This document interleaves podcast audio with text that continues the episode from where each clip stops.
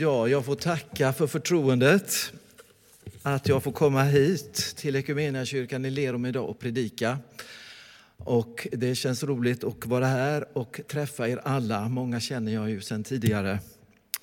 För det här är ju som Per sa, eh, att jag är välkänd figur, att det är min hemförsamling. Jag är född och uppväxt här och har funnits med i eh, församlingen här och SMU i barn och ungdomstid. Eh, och man tänker ju tillbaka när man börjar bli lite i åren.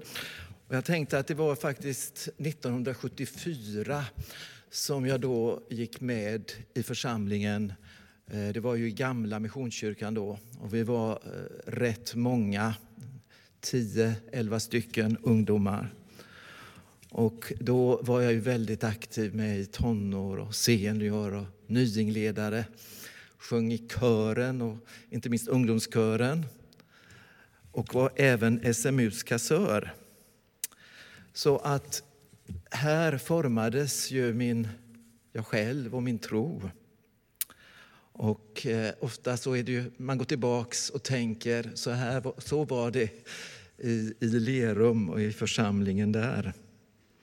Så åkte jag på en evangelisations och ungdomsledarkurs. Det var 1980. Och efter det så blev jag ungdomsledare i Kortedalakyrkan. Och under det året så formades då en kallelse till att eh, vara pastor. Så sen gick jag fyra år på Lidingö, på Teologiska seminariet som låg på Lidingö då.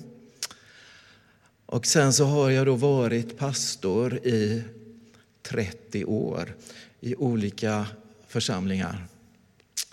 Så det är ju rätt så många år. Eh, och sista församlingen var i Ansgarikyrkan i Jönköping. Eh, där jag var då fram till eh, 2018. Men där blev det ju faktiskt så att eh, ja, det allt blev tungt på något vis. Jag kände att jag bara skulle liksom klara av arbetsuppgifterna. Det blev bara tungt, jobbigt. Jag förstod inte riktigt vad som höll på att hända. Men det blev till sist en sjukskrivning i omgångar. Så att efter den tiden så var det liksom inte möjligt att återgå i församlingstjänst. Utan jag gick på program efter sjukskrivningen då på Arbetsförmedlingen. Och då ledde det till Bilda i Jönköping eh, som jag fick börja arbetsträna. Och sen, senare blev jag då verksamhetsutvecklare, som det heter där, för kyrka. Eh, och det innebär att jag träffar nu då eh, församlingarna runt om i Jönköping och resonerar och pratar med pastorer och cirkelledare och andra om verksamheten då vad gäller studier och kultur. Och det har varit snart i fem år och det känns... Eh, eh, jag trivs och tycker det är roligt. Så att utifrån det så känner jag att det har verkligen eh, gått åt rätt håll att jag fick komma tillbaka eh, när jag ändå var så pass eh, trött och slutkörd för en fem, sex, sju år sedan. Eh, en alternativ hade ju varit att gå i tidig pension, men det blev det inte så. Så det är jag tacksam för. Så nu bor jag då i Öxnehaga i Huskvarna. Jönköping ligger det i och finns med i Immanuelskyrkan i Jönköping. Och Hjälparen kommer, det är ju temat idag. Och jag kan se det att Hjälparen har funnits där för mig i mitt liv de senaste åren. Att helig Ande, Jesus Gud, alltså hela eh, den treenige guden har kommit till min hjälp gett tröst, vägledning, inte minst styrka och liksom format ett hopp inför framtiden. Och jag såg ju att i efterhand där så var det inte möjligt då att fortsätta eh, som pastor på det sättet eh, som jag arbetade då i varje fall. Jag såg det inte själv. Jag tänkte min utväg det var att bita ihop. Men det var ju ingen utväg. Men jag ser att anden ledde steg för steg till fastare mark under fötterna. Eh, och sen känns det ju roligt då också att vara tillbaka här i Lerum. Det blir ju inte så ofta längre. Eh, jag har inte varit tror jag, här i, i kyrkan sen eh, vi hade begravning då under pandemin för min mamma då, Karin Kjellberg. Och, och tidigare då när eh, mamma levde så kom jag ju regelbundet hit till Lerum och ofta gick vi ju till kyrkan. Och om vi inte gjorde det så hade vi ju hela tiden samtal om församlingen, om vad som hände. Vilka som kom till, vilka som eh, hade gått ur tiden. Hur, ja, om gudstjänstlivet, vilka som predikade, vem sjöng och så vidare. Och församlingen den betydde oerhört mycket för mamma. Hon var ju engagerad i den i stort sett hela sitt liv. var söndagsskollärare i många år. Och hon, hon fanns med i, i eh, tisdagsträff och annat. Och hon var scoutledare och väldigt mycket. Och hon tyckte om att möta människor, samtalade. Hon dröjde sig kvar. Ja, jag sitter kvar alltid sist, sa hon emellanåt på kyrkkaffet. Hon uppskattade mötet. Och det sista året så, så, kände hon på något vis att allt det roliga har tagits ifrån mig när hon liksom var hänvisad eh, att vara ensam i sin lägenhet. Så hon sa det att alla eh, borde eh, ha, ha, en församling, finnas med i en församling. Så det är en tillgång som vi har, som vi kanske uppskattar ju äldre vi blir. Vad fantastiskt en församling är. Och den är också en Andens skapelse. Ja, vi hörde eh, texten från Apostlagärningarna om lärjungarna som var samlade i bön i Jerusalem. Och evangelietexten är ju från Johannesevangeliet kapitel 16, verserna 12 15 eh, från Jesu avskedstal. Jesus sa, jag har mycket mer att säga er men ni förmår inte ta emot det nu. Men när han kommer, sanningens ande, skall han vägleda er med hela sanningen. Han skall inte tala av sig själv, utan förkunna det han hör och låta er veta vad som kommer att ske. Han ska förhärliga mig, ty av mig skall han ta emot det han låter er veta. Allt vad Fadern har i mitt Därför säger jag att det är av mig han tar emot det han ska låta er veta. Amen. Ja, som ni vet så hade ju, var ju lärjungarna då och Jesu familj samlade i Jerusalem. Och det hade ju varit dramatiska händelser eh, de sista veckorna. Det var påsken i Jerusalem då Jesus hade kommit, först blivit hyllad då som kung och sen blivit eh, tillfångatagen, förd inför rätta, dömd till döden, korsfäst. Och så begravdes han. Och sen då den oväntade händelsen att eh, uppgiften då att graven var tom att Jesus levde igen. Det mest fantastiska hände. Att under påsken så vände det. Det gick från död till liv, från sorg till glädje, från mörker till ljus. Och så uppenbarade sig Jesus eh, för sina eh, lärjungar och andra under 40 dagar. Eh, och han var uppstånden, han åt och drack med dem och vandrade med dem. Men skillnaden var ju att han kunde förflytta sig snabbt från det ena stället till det andra och kunde gå genom väggar och, och lyckta dörrar. Men han visade att han eh, var uppstånden igen. Och under den här tiden så talade han också då om att han skulle återvända till sin fader i himlen. Liksom återvända in helt och hållet i Guds treenighet.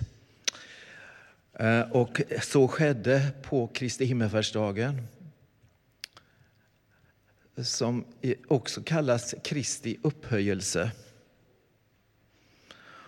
Och så manade han då lärjungarna att gå tillbaka in i Jerusalem och vänta på den helige Ande. Eh, och han sa också då i samband med himmelsfärden att vänta där tills ni får bli beklädda, som det stod tidigare, tills ni får kraft av den helige Anden. Så ska ni gå ut och vittna om mig från Jerusalem ända till Rom.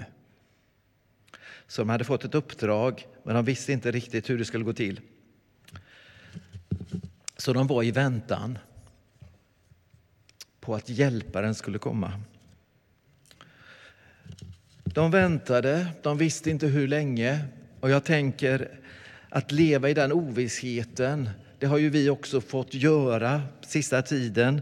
Jag tänker på pandemin. Det var ju en väntan. Alla sa eh, det kommer gå över det här.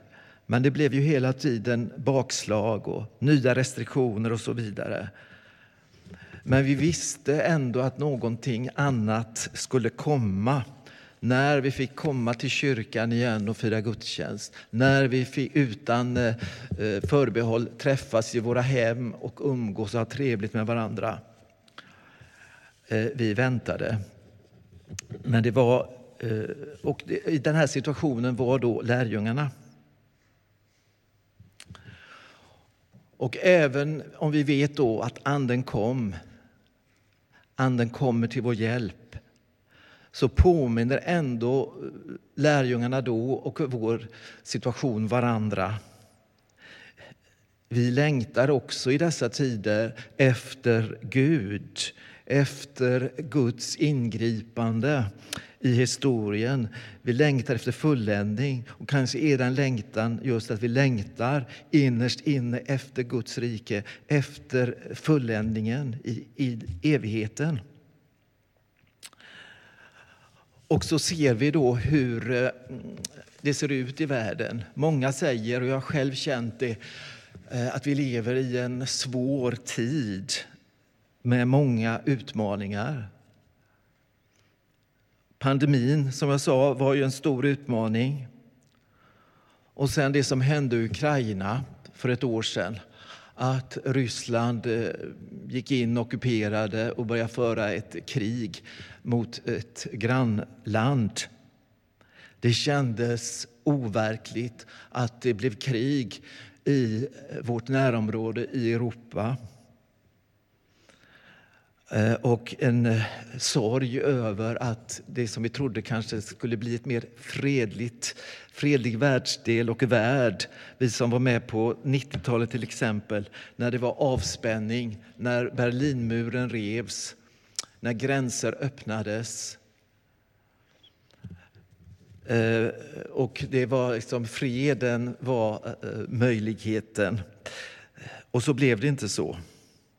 Och nu talar så många om att den enda lösningen är mer vapen, mer militära lösningar. Och vi undrar över andra konflikter. Vi hör Sudan, Mellanöstern. Var kommer freden? Var kommer Jesus som fridsförste in i det? Det kan vara lätt att vara pessimistisk och missmodig. Men då tänkte jag, ja, hjälparen kommer. Hjälparen kommer till vår hjälp och hjälparen är också tröstaren i en sån situation. Och ett annat stort eh, område som vi liksom inte kan eh, komma ifrån, som inte kommer undan, det är ju frågan om miljö och klimatet. Den frågan är akut. Och jag eh, var på ett föredrag och lyssnade på Sofia Kamnerin som är eh, direktor heter det väl, för eh, Sveriges kristna råd. Hon har skrivit en bok, Att stå ut med de andra, som handlar mycket om att arbeta när man står väldigt långt ifrån varandra. Arbetet Kyrkornas världsråd, ekumeniskt arbete. Eh, och hon skriver också där att tidigare så var ju den stora frågan under 1900-talet, vad är meningen? Men den börjar allt mer övermannas av frågan, hur ska vi överleva i den här världen? Och den frågan kan ställas. Det kommer rapporter hela tiden som visar att det krävs handling. Och eh, även om man ser fina naturprogram på tv så kommer man ändå fram till att ja, de här fåglarna, de här fiskarna, sköldpaddorna, djuren är hotade. Isarna smälter, många önationer riskerar att dränkas under vatten. Och det är ju Guds skapelse det handlar om. Och vi kan känna missmod också här och vara bekymrade över att det görs för lite.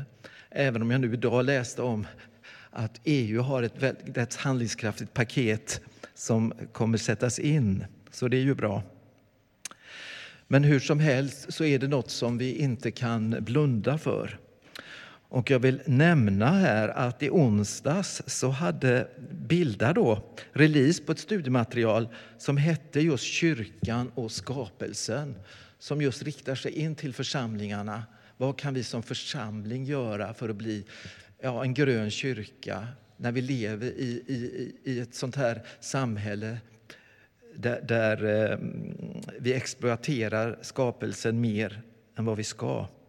Hur kan vi då som kyrka eh, göra våra, vårt bidrag?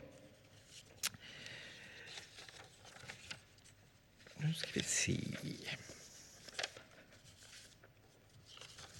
Vi är någonstans.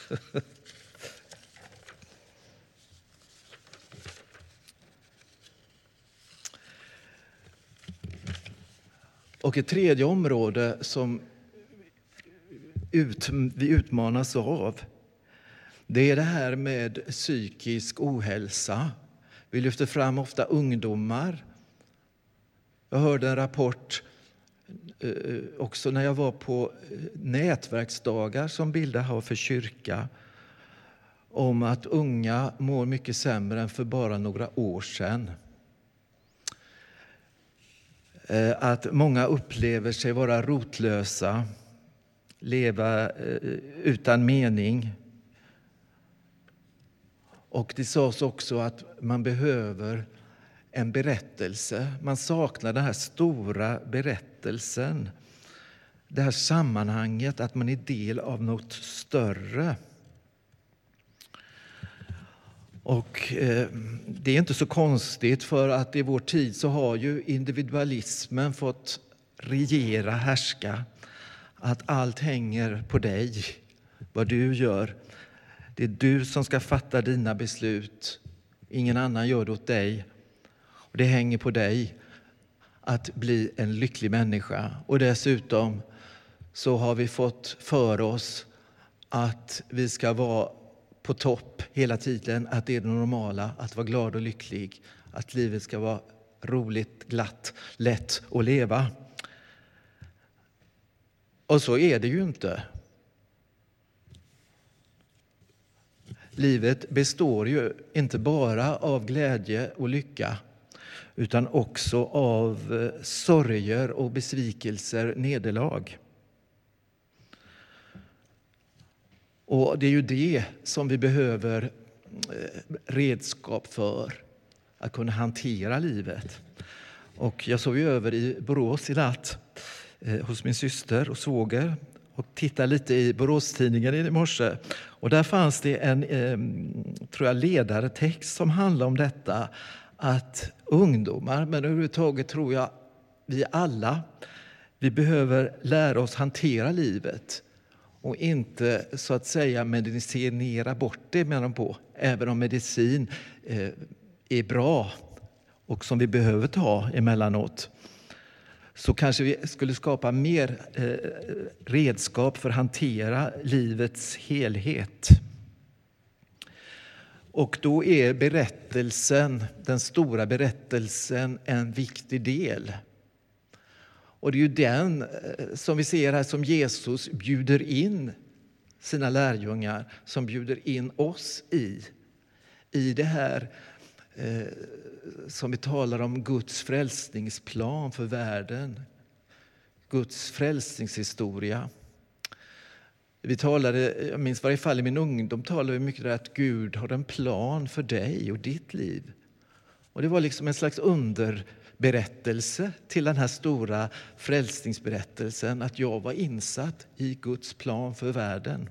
Det var viktigt vilka beslut jag tog, eller, eller som människan tog vad gäller utbildning, var man skulle bo, vem man skulle leva med och så vidare. Och att Gud var med i detta, den helige Ande kom till hjälp i detta ända fram till då eh, livet här var slut och man gick in i evigheten. Och grundackordet i det är ju någonting positivt. Gud bryr sig om dig, är intresserad av dig och ditt liv, vill ha gemenskap med dig. Han vill komma till din hjälp i ditt liv, i dina val. Vad du gör, så finns han med där. Och det spelar roll, ditt liv. Det betyder något eh, hur du lever ditt liv för världen, för Guds rike. Och kanske har den berättelsen falnat något. Ibland så kan eh, det kanske bli att kristen tro, vi talar mer om det här, vikten av att få eh, komma till kyrkan och få en stilla stund, känna trygghet.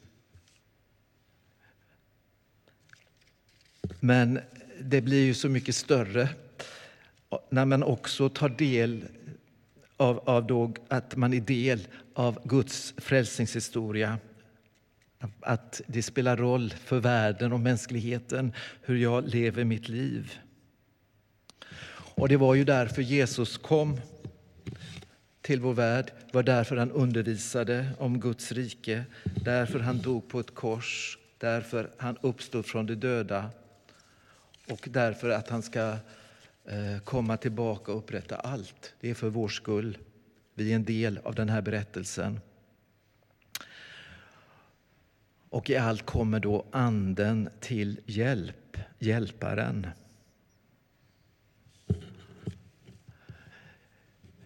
I Apostlagärningarna läste vi hur eh, lärjungarna och hans familj höll ut, eller de var samlade till bön medan de väntade.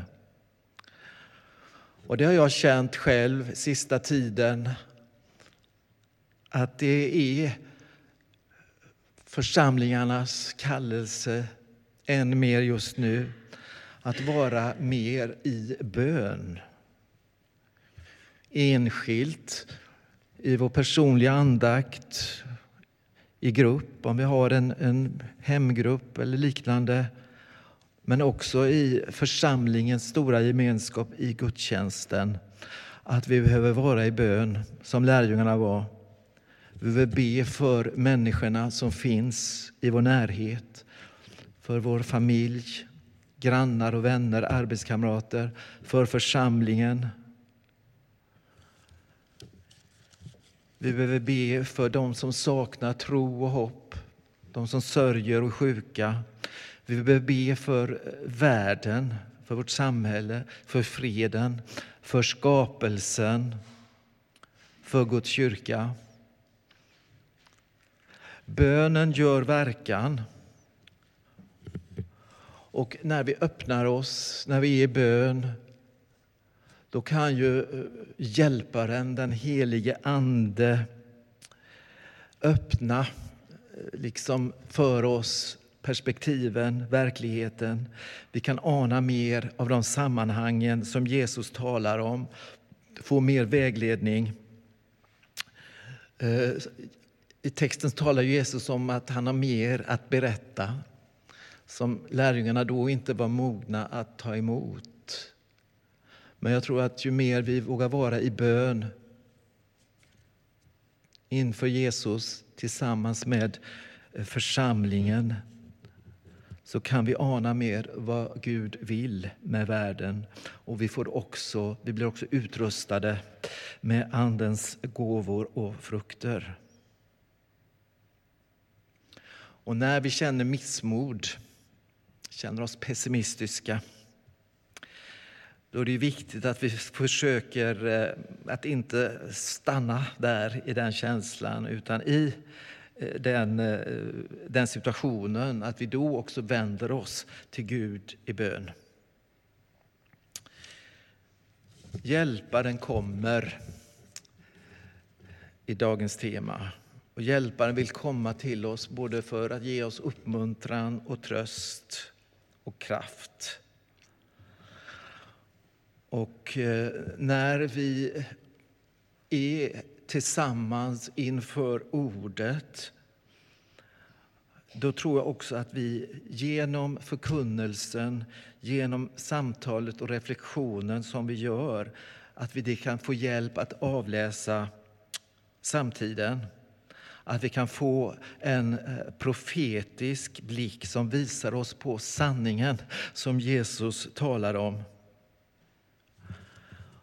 Och det blir ju nästan så nu att vissa saker som är kristen tro och praktik eh, väcker eh, kritik. När vi kanske talar om värnandet av miljön, att vi ska ha en generösare hållning mot flyktingar och invandrare, när vi tycker att ett ökat bistånd ska vi satsa på. Då kan vi få kritik för det. Det som är liksom kyrkans uppgift, att stå upp för den lilla människan. Så det är viktigt att när vi kommer samman, att den helige Ande vill komma till hjälp men också ge oss mod och kraft att gå ut i världen, att göra eh, det Gud vill för vår värld och våra medmänniskor. Och när vi kallas till tjänst, då får vi kraften från ovan, då får vi vägledningen. Så hjälparen kommer till oss, till vår hjälp. Hjälparen vill ge oss både liv, tröst och kraft. Så vi får be, kom heliga Ande. Amen.